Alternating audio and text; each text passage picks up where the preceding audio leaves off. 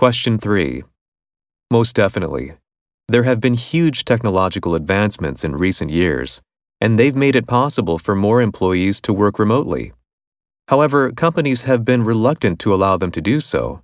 A lot of them were understandably worried about things like breakdowns in communication, security issues, or difficulties in supervising workers, but they were forced to adapt and innovate when the pandemic hit.